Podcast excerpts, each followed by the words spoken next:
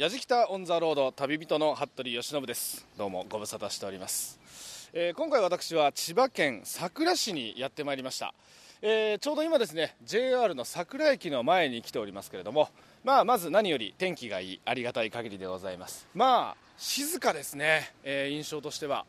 であと駅前なんですけれども実は大きなマンションがいくつか建っていたりとかして、まあ、きっとちょっとベッドタウンといいますか、まあ、住宅地にもなってるんじゃないかなという雰囲気です。でそんな桜私初めて実は降り立ちまして駅を降りて目の前ロータリーにはですねあの大きなオブジェがまず立ってまして目につきますね。上の方にお城があってその下に、え、文字が書いてあります。ようこそ11万石の城下町桜へ。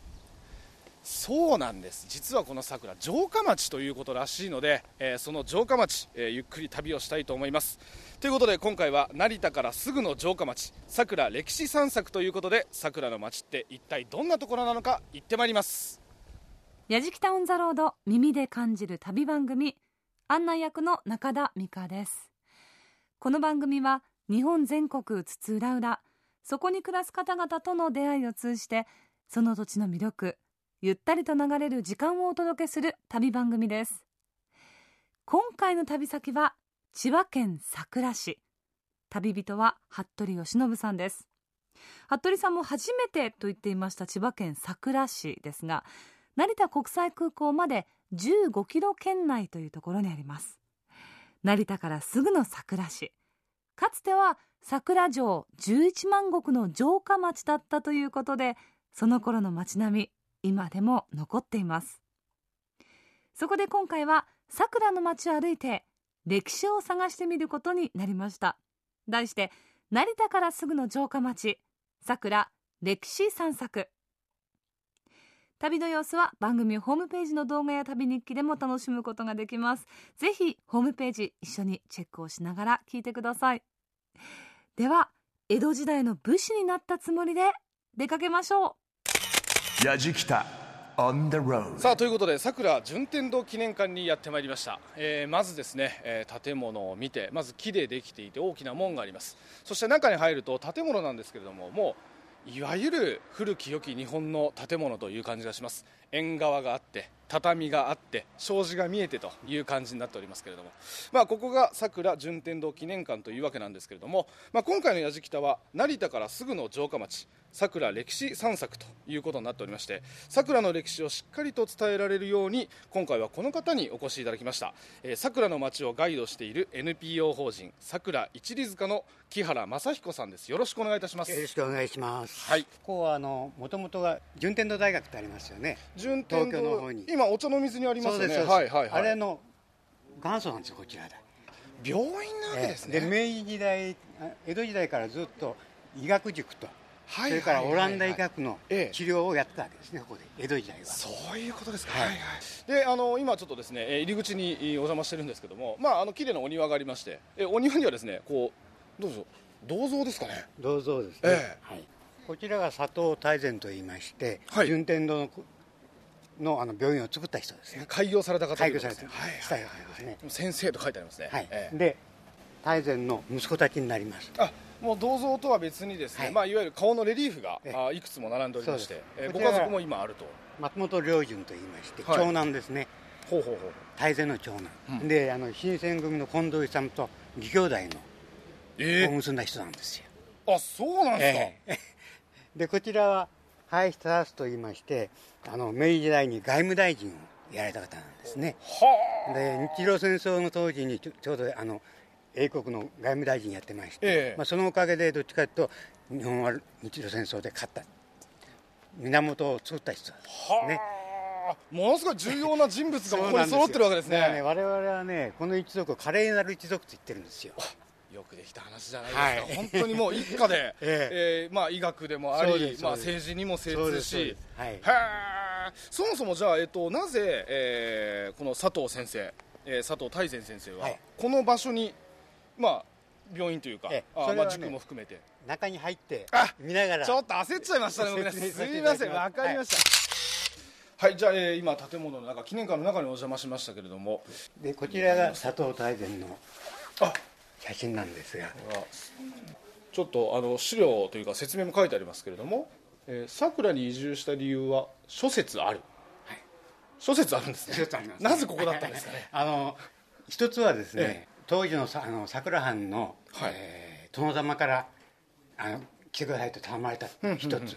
それからあのいろいろこの方はですねあの27歳までは司法書士とか、はい、それからあの今で言うと経営コンサルタント、はい、みたいなことをやってたんですよ。で27歳になって医者になれて一年発起しまして。それで勉強しだしてで、えー、34歳の時に長崎に留学して、はい、で医者の勉強してきた人なんですよ。えじゃあ34歳になってから医者になったという。いろんな面であの勉強された方だしね。で司法書士とかそうやってましたでしょ、えー、だからね例えばあの患者から手術する時なんかは手術の承諾書もらうんですよ、はいはい、はい、江戸時代はそんなこと他そういうもらう必要ないんですね、えー、それとあの医療費例えばあの手術代はこの鼻の手術はいくらだよはいはい、金額まで展示してたわけですね、当時から。当時から。江戸時代はそういうことはもう大体患者さんの顔を見てみんなお金はいはいはい。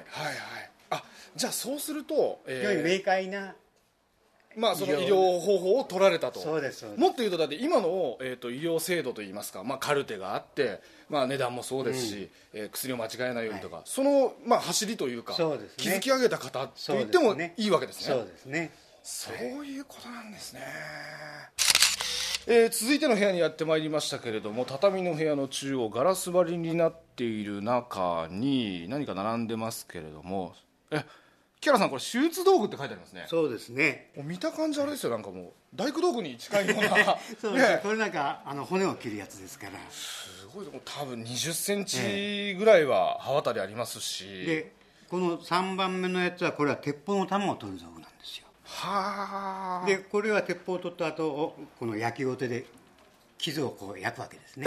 消毒消毒の。はい。あれを兼ねてね。はあくっつけていたとだから結構大変ですよね。で特にあのこの場合はですね麻酔を使わないんですよ。あら。江戸時代。えー、もうだから麻酔ない状態ですよね、ええ、いやもう今想像しただけでダメです。僕ギブアップです僕ダメですダメです。やじきたオンザロード耳で感じる旅番組。成田からすぐの城下町。桜歴史散策。中田美香がお送りしています。西の長崎東の桜と称される南学の地でもあった桜市えー、順天堂大学といえば医学部は非常に有名ですけれどもその順天堂大学病院の元祖がこの千葉県佐倉市にあった。しかもその順天堂大学を開業した佐藤大善の一家というのは華麗なる一族だった。いろんなお話が出てまいりました。いやー11万石の城下町まだまださまざまな歴史が存在しています。続いては桜の最後の城主堀田氏が建てたという旧堀田邸へ向かいました。やじきた on the road はいということで続いて、えー、旧堀田邸ですねここは。そうですね。はい。ここあの最後の藩主が建てたあの和風建築の建物なんですね。で、はい、和風の建築の大名が建てた和風の建築というのは今全国3つしか残ってないんですよ。松戸にある途上邸、はい、それから鹿児島にある磯子店、はい、とこの堀田邸とこの3つだけです。え他はじゃあどういうことみんなあとはもう和風建築はみんなあの繊細で東京の場合でも焼けちゃいまして。なるほど。で地方に残ってるのは和洋折衷のあれが多いんですよ、はいはいはい、で今ちょうど入り口なんですけれども確かに中見る限りなんでしょう堀田でと言いつつもなんでしょう庭園のようですね。ここはね日本百名園の一つでもあるんですよ。確か重要文化財。こちら重要文化財。建物としてはそういうことですね。えっとこれ建物自体でいうと大きさどれぐらいあるんですか？えー、敷地の広さが218坪210はい218坪はい。それ、えー、畳の数がねね。221枚221畳ってことですか1枚そうですね。それから 雨戸ですね。雨戸はい。これが150枚へえだから開けるのに時間かかりますからね、ええ、今の順天堂とか武家屋敷は朝9時開園なんですよ、はいはい、はい、ここは10時開園なんですよあ開けるのに時間かかるから雨戸を開けて、開ける扉の数が多いから、え1時間以上かかるぞと。そうなんですよ。すごいですね。なるほど。それぐらい数が多いと、で終了時間もねえー、よそは5時まではいはいはい。ここは4時で終わりなるほど。じゃあ逆に閉めるのも時間がかかるから入り口は早くに閉めて。そうなんですよ。はあ。なるほどそれは扉開けるのに時間かかりますよね、ラジキタ on the road えーでは掘ったての中に、えーお邪魔しましたけれどもまず入って ちょっと大きなパネルがありますね、はい。なんか、えー、と色紙にサインがあったりしますけどこれは何ですかね？これはねジンの撮影をここでやったりそれから真剣ジャーだあジンってあのドラマ。そうですそうです。でここがあの普通のお客さんの客間なんですね。客間。はいはいはい。この床の間の後ろにトイレがあると思わないでしょ？ええとこの裏がトイレなんですよ。ええはい。というのはお客さんの近いところにトイレを作るんですよ。当時は、ああなるほど、ええ。はいはいはいだからはいこちら行きますでしょ？あもう裏回るとトイレになってると、そこがもうトイレになってるわけです。当時からこういう作りだったわけですね。そうです。あだからこれはやっぱり江戸時代のあの人お思いやりのお迎えする時にええお迎えのおはい迎えのはいはいはい声ですねまあ、よくねあの人の家にお邪魔した時にトイレ分からなくて迷子になったりしますからね。そうですそうですそうです。で迷子にならないようにね。焦っちゃいますからね,、ええね。ええ確かに。でここ天井が低いですから。はい、はい、じゃあちょっと鏡見ながら。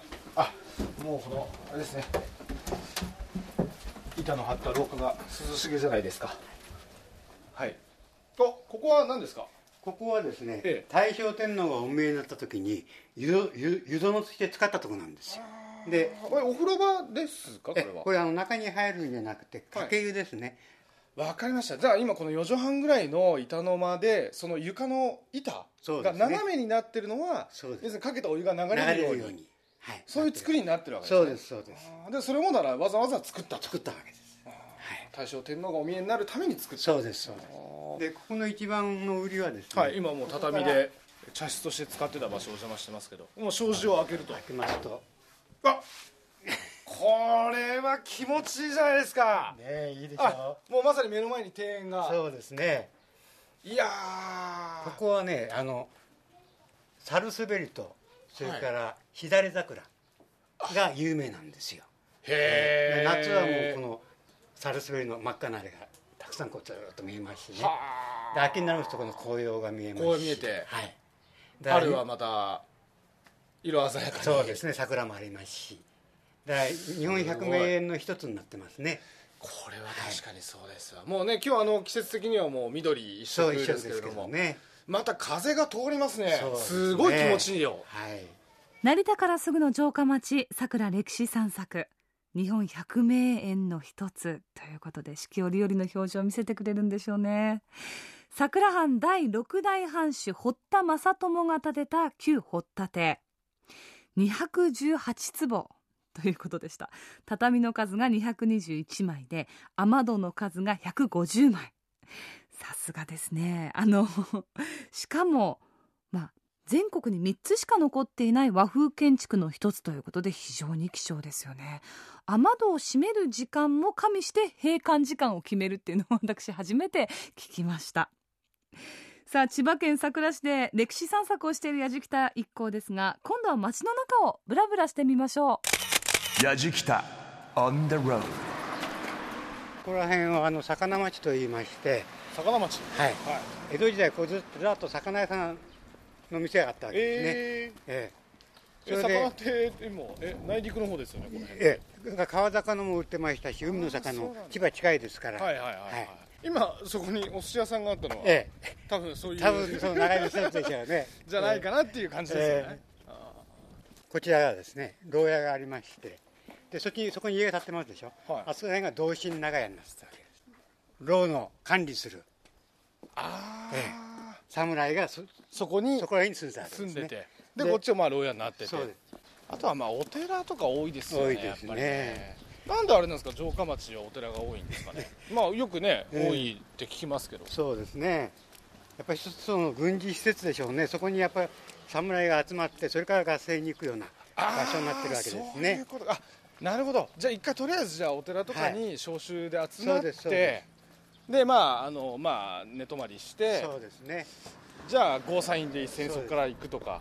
でこの通りを新町通りと言います。新町通り、はい、ここは商人がす商人がずっと商売やってたところですね。ん。でその裏は裏新町通りといいまして、はいはいはいはい。あの下級武士が住んでた屋敷がずっと並んでたわけです。まあいわゆる大通りの一つですね。そうですね。あこちらが資料館といいましてね今ちょうど長島の写真展やっておりますから。ーえ長島といえば長島茂雄さんですか？そうですそうです。やっぱり桜といえばさ桜の桜勢は長島しかありませんからね。あのあ皆さん知ってあるのはあ見えてきた見えてきた、はい。歴史生活資料館、そうですそうです。茂雄長島。ああすごいですね。3番のユニフォームの写真が。あ写真展だ、出たもう桜ではもう長島さん以外ね有名人はたくさんいるんですけどねあんまり長く出てませんからね、まだ特にここ最近改めて注目ですよね。そうですね。国民栄誉賞受賞があって、派手そうに見えますけど高校の時はおとなしい少年だったよっていう方があ多いですよ。そうなんですか。地元の方はそういうふうに、ええ。え。ーなんかもうすぐ派手にいっぺん派手に見えますいけどね。やーもうね。え。そうですよね。桜といえば国民栄誉賞を受賞した長嶋茂雄さんの出身地でもありますもんね、えーこの桜魚町に同心長屋商人が住んでいた新町通りとおよそ400年が経った今でも基本的な町割りは変わっていません。ちょっとぶらっとしただけでも城下町の名残に出会うことができます。成田からすぐの城下町桜歴史散策。今度は今ガイドしてくださっています木原正彦さんが所属する NPO 法人さくら一里塚が事務所として使っている建物。行ってみましょう。実はこの建物も興味深い建物なんだそうです。やじきた on the road さあということで散策を続けまして、えー一里塚の前にやってまいりました。明治の呉服商って書いてありますね。そうです。え呉服屋さんだったんですね。えでこの建物は明治22年に建てられました。はいはいはい。えそれでその前は江戸時代はあのゴーヤと旅館だったんですよ。宿だったんですね。ええ。その時に桂心はこれ泊まってるんですよ。宿帳こちらにあります。え宿帳があるんですか？長州藩。門人桂心って書いてます。本当だ。で今現在はこの建物はどういうふうにだから私らの事務所としてあえそうですね。拠点として使っております。ははははいはであのまあ、えー、街並み情報館というふうに書いてありますけど。ええ。だからあのいろんなご案内したりね。ええいろんな資料を渡したりはい。はいやってます。大阪醤油と言いましてねはい。夏はこれ外せるんですよ。おー。あ全部。いや障子のこの半紙が貼ってある部分がそうですそうです。外れて格子状にああええ。お邪魔してます。だから夏はこれ全部外し外しますと風風が通しが良くて、ですねいいはい気持ちようございますね。へえでは、えー、キラさん改めて、えー伺いますけれども改めてこの桜という町はどういう町ですかね？一言で言うと。うん、やっぱり歴史のある町で、あの趣ありますねっていうあの来たお客さんは皆さんおっしゃいますね静かな町だ。で結構見るとこもありますし、あの深大寺といいまして、はい。ほ堀竹の殿様のお墓菩提寺ですね、はい。堀竹の殿様だけのおあのお寺があるんですよ。すごいですね、えー他には例えばどんなポイントがありますか？あとは美術館がすぐ近くにありますし、やっぱりあれですね歴史がある分、まあ、お寺もそうですし神社もそうですしそうあとそのにまつわるものでいうとやっぱねそのお祭りだったりとか。そうですね。ええ。でその資料やものがたくさん残って展示されてると。そうですね。ん。結構起伏が激しくて 坂道が多いんで。そうですね。あれ思ったより体力使うなっていう感じですけど、まあ逆にねこう散策するにはちょうどいいかなとも思いますけど。だからできるだけ私らはさ坂の少ないとこ、ええ。車の少ないとこねあを歩くように心がけてます、確かにね一本入るだけでまたその全然車も少なかったりとかもう空気が違いますよね。違いますでしょ、ええ。それも気持ちいいですね。ええ。で昔のねあの江戸道をずっと歩いてきますから、はい、もっとたくさんの方に来ていただくとありがたいですね、ええ。やじきた on the road grooves and moves your day. やじきたオンザロード耳で感じる旅番組成田からすぐの城下町さくら歴史散策中田美香がお送りしています。この千葉県佐倉市11万石の城下町南学の地でもありました。西洋医学の治療と教育を行っていたさくら順天堂記念館や桜藩第六代藩主堀田正友が建てた旧堀田邸などなど矢敷田一行歴史的な建物を巡っております。もうおよそ400年経った今でも城下町の名残を感じさせてくれるこの桜の町。もう思わず江戸時代の武士気分で散策です。さらにこの武士気分を感じるためにお武家さんが実際に暮らしていた屋敷が並ぶ武家屋敷通りへと向かいましょう。Yajikita on the road. さあ続いて、えー武家屋敷通りというところにやってまいりましたけれども、えーここはどういうところですか？ここは昔からの中級以上の武士が住んでたとこなんですね。武家ですもんはいね、武士がね、はい土手が高くなってますでしょ？えー両脇になってますねはい、なってますね。これは中級以上の武士ですから、みんな馬でお城へ行くんですね。はいその時に覗かれないために土手を高くしてる。ああそういうことなんだ、ええ。であのいわゆるですね土手を持ってその上にまあ垣根が作られているので、はい。おそらくまあどうでしょう2メーター3メーターぐらいの高さまではそうですね。目隠しのようにあるっていう感じですそうよね。ですね。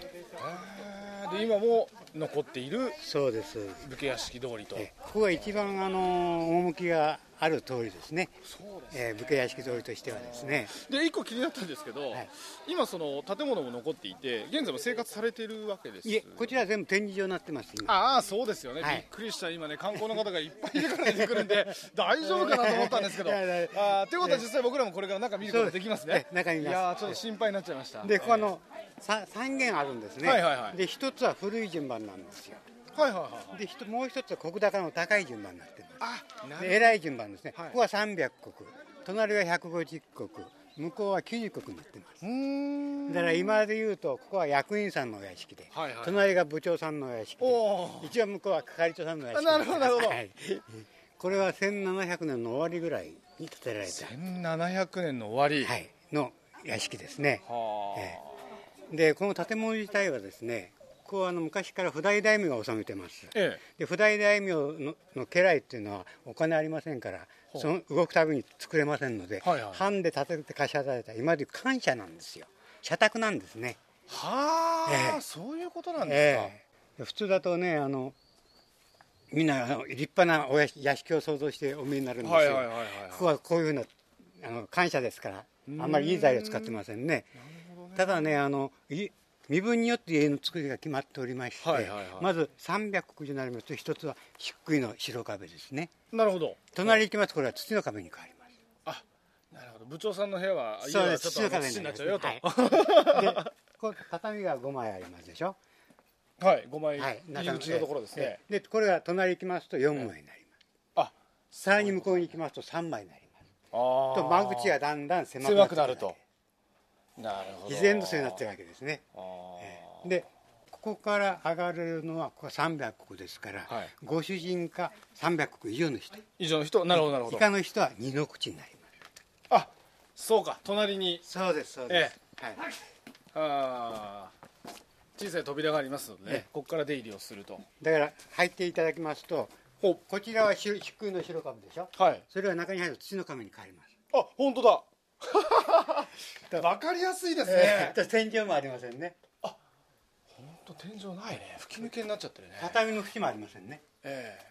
今で言うとね吹き抜けなんていうとちょっと贅沢な気がねえしますけど、そうそう。で当時はそこでこう位が分かったと。上もすのこ天井です。本当だ。だから同じ家でもええ。客用と家族用とこれがごろっと変わるんですね。はあ、意外と言われないと気がつかないですね。そうですね。えで松陰寺これ必ずトイレが2つあるんですね。えほうほうほうほでこちらは家族用。向こうが来客う来客用と、はい。で客間は必ず南向きに作ります、はいはいはい、はい、でお客さんは庭に近いところに座っていたうんうん。だからさっきのホタテと一緒でお客さんの近いところにトイレがあるあ本当だ、えもうお客さんのすぐ横はトイレと。そうですそうです、ええ。迷わないように。そうです。大体ね南向きってのはトイレ作らないんですよ本当は本当は北側に作るのが多いんですね、はい。でこれはやっぱお客さんに対する思いやりの心ああそういうことか、江戸仕草の一つなんでしょうね。まあ、ええ。まずお客さんのために。そうですそうです。すると南側にもトイレを作る。そうそうそういうことですね、えでは続いてもう一件くらいで言うと部長さんクラスってことえですね。そうですね、はい、だから正面はあの漆喰の壁じゃないでしょ。もう土の壁に変わりましたね。本当だ土だ。1820年はいに建てられた家なんですね、えだからもう大体200年ぐらい経ってる。でこっちの方がなんとか明るい感じするでしょ？向こうよりも。そうですね。やっぱ年代が近ってくると多少こう作り方も変わってくるんですね。えそちらへ行きましょうか。確かにでかいな。これはあの白かしっていうんですけどね、ええ。これ椎の実ができるんですよ。は椎の実はどんぐりと違ってその食べれるんですね。ああそうなんです。か、はい。だからいらずに非常食。はあはあはあはあ。でそちらのひょろひょろっとの肥沃ヒバと言いまして、ええ。これの防火用です。へえ。ちゃんと意味があるんですねだからね。ちゃんとみんなであの落葉樹がないでしょ、うんないですね。ええ、だから火事がなっても燃えにくいように。ああそういうことなんだ。落葉樹が置いてないんですよ。へこれは口なしですね。えはい。これはあの血止めになります。あそっかそっか、はいでこれはヤブ日系日記の木です。入会で言ってくださいおシナモンの木。シナモンだ。完全にシナモンですねこれ。えこれじゃあどうするんですか？これは胃の薬。ああ胃薬ってこういう匂いする確かに。全部言われたからかな。用途があるんですよ、ええ。そうかちゃんとただ植えてあるだけじゃないんですね。木にも意味があって。そうですそうです。そこまでやっぱりこ細かく気を使ってこう家建てすごいよくできてますわ。植物出てるんですなるねほどね。はい。さあでは続いて、えー、3軒目、えー、位で言うと今で言うなら係長ぐらいじゃないかと、そうですね。えー、言われるお宅ですけれども。えー、っとどんな感じになってますかね？ここの辺になりますとねもう書院作りじゃないんですねこれやっぱ気になるのはまずは玄関チェックですよね、えー、玄関はここああれ木ですね。そうです。木？中に中に障子入ってないんですよ。障子入ってないですね。完全に木の板。1そうです。枚。そうです。戸板ですねこれあのー、木原さん多分見る順番間違えましたよね。こっちから見てれば、ね。こっちはこっちでええ立派なお家だと思うんですよ。そうですね、ええ畳3枚といえどもそれだけの間口があるのは、いやそれはだってまあ武家の家ですからね。ねもう最初に役員クラスから見ちゃったんで、ああああみたいな。えねえだからこの下になってくるところは長屋になってくるわけですよ。ああそういうことですね、はい。ええ。でちなみにあの堀竹と言いますのは石高でいきますと11万石です。そうですよね。書いてありましたね、ええ。大体大名の数は270ぐらいあるんですけど、ええ。え10万石以上ってのは4243しかないんですよ。ほう。だからかなり上位だったそういうことですよね。わけですね、ええ。えでこれになりますとあの家来の数も2200300人いたわけですね、はいはいはい。で2200300人毎日仕事ありませんから、え途上は3日に一遍。ほうほ羨ましいですよね。なんちゅう生活してるんですかね。で朝10時頃行って、ええ。お昼の1時頃帰ってきて、ええ。それで一生懸命内職をして、はい。家計を助けてたわけですよ。ああなるほど。それはそれで苦労があるわけですねじゃあね、ええ。だから そういうことか、そういうことなんです仕事がないから。そうそうそうそう。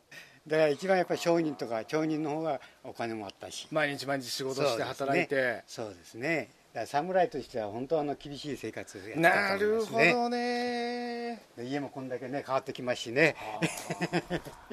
なるほど。武士の位は武家屋敷を見るとわかるわけなんですね。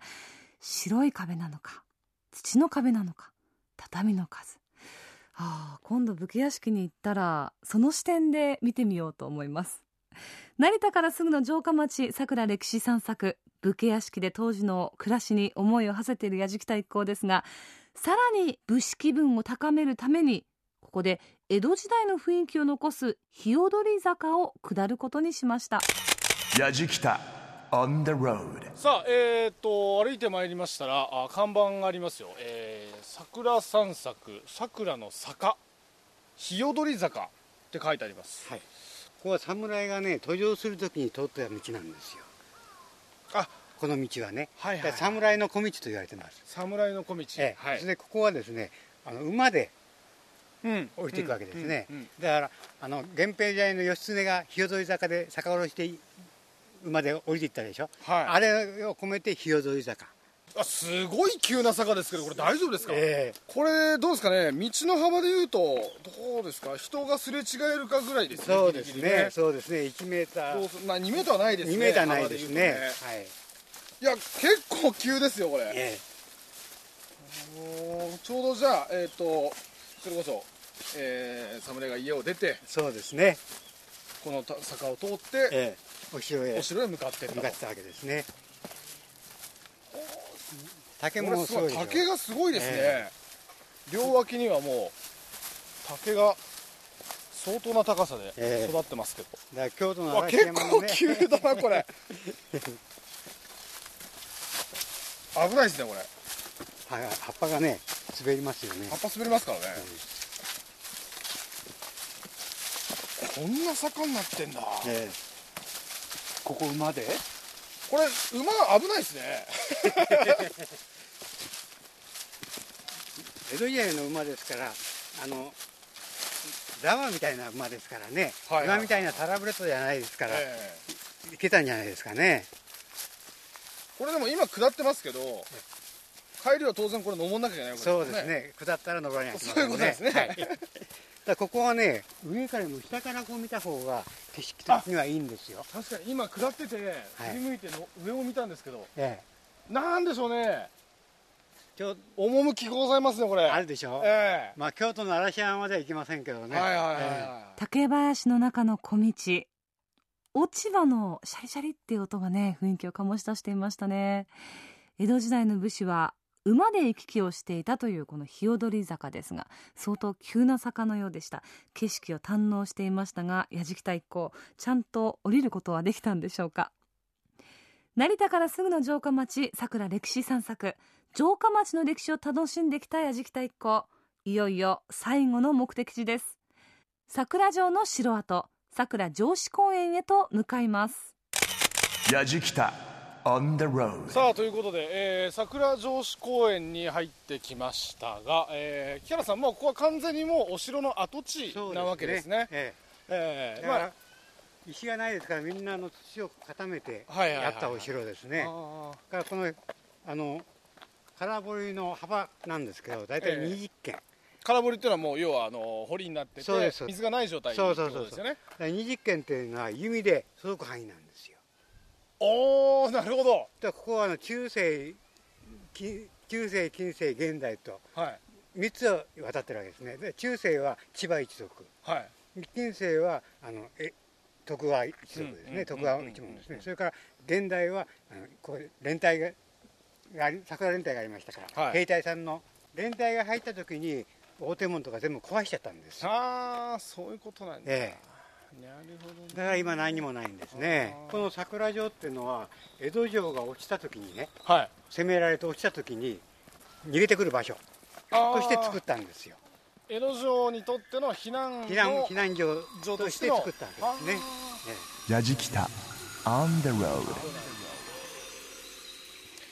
さあということで桜城址公園、えーずかずかずかっと入ってまいりまして、えー一番奥の広場まで来ましたけれども、お城のあった場所ですね。あまさええ。にこのお城のあった場所、おええ。ちょっと高台になっておりますけれども。お前の広場ではね。そうですね。もう今日はあのテント張って遊んでる子供たちもいますけれども、えーここなんかキャンプとかしたりできるスペースにもなってるんですね。そうですね。あー。だから市民の憩いの場になってますね。お城自体はあの江戸城からこれももらったんですよもらったものをこちらに移してきたと。して建てたわけですね。でこの下はずっとこれ本丸御殿があったんですけど、ええ。これは歴代城主はここでは住んでないんですよ。はい。ということで江戸城が落ちた時にこれ住めるように。あじゃあ開けておかなきゃいけなかった。えそうですそうです。あそういうことですね。あそうかそうじゃないと避難の意味がないですもんね。そうそうそうそう。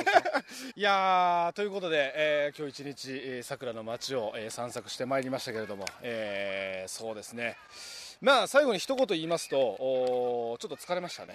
ね。なかなか歩きましたよね、ええ。えー大体これで1万6000ぐらい歩いてるんじゃないですかね。1万6000歩、はい。えー大体で今あのガイドされてる木原さんの案内でいうと、まあ、1万6000歩ぐらいは歩いてるんじゃないかということでしたね、えー本当に木原さんにはあのいろんなところで解説をいただきありがとうございました。改めてじゃあ最後にですねあの木原さんの方からぜひあの桜の魅力、えー一言おメッセージとしていただけますか、桜は見るとこたくさんあります、私どもあのガイドグループが全員お待ちしております。ぜひまたあのガイドいたしますからおいでくださいお待ちしております。どうもありがとうございました。はい、えーまあ今日一日回りきれなかったところもありましたからね、そうですね。えー僕も改めてまたお邪魔したいと思います。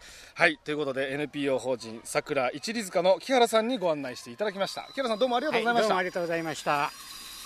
Yajikita on the road. やじきたオンザロード耳で感じる旅番組成田からすぐの城下町桜歴史散策いかがでしたでしょうか？千葉県の佐倉市が城下町だったっていうのは私恥ずかしながら初めて知りました。しかも400年経った今でも町割りは変えず王子を忍ばせる古いものがたくさんあって町のあらゆる場面こう見ているとまるでその時代にタイムスリップしたような気分を味わうことができる。どうですか？あなたも武士気分味わってみませんか？旅の様子は番組ホームページの動画や旅日記でも楽しむことができます。放送終了後はポッドキャストでも配信していますのでぜひ一度ホームページをチェックしてみてください。アドレスは www.jfn.co.jp スラッシュやじきたです。